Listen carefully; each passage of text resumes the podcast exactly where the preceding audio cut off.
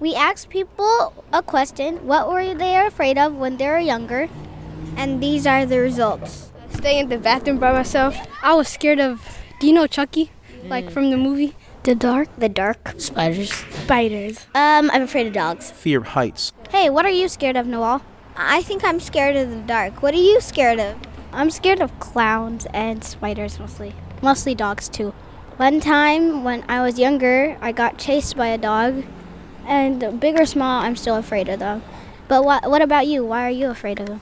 I think I'm afraid of the dark because my mom left me in the dark one time. Thank you for listening, listening, listening, listening.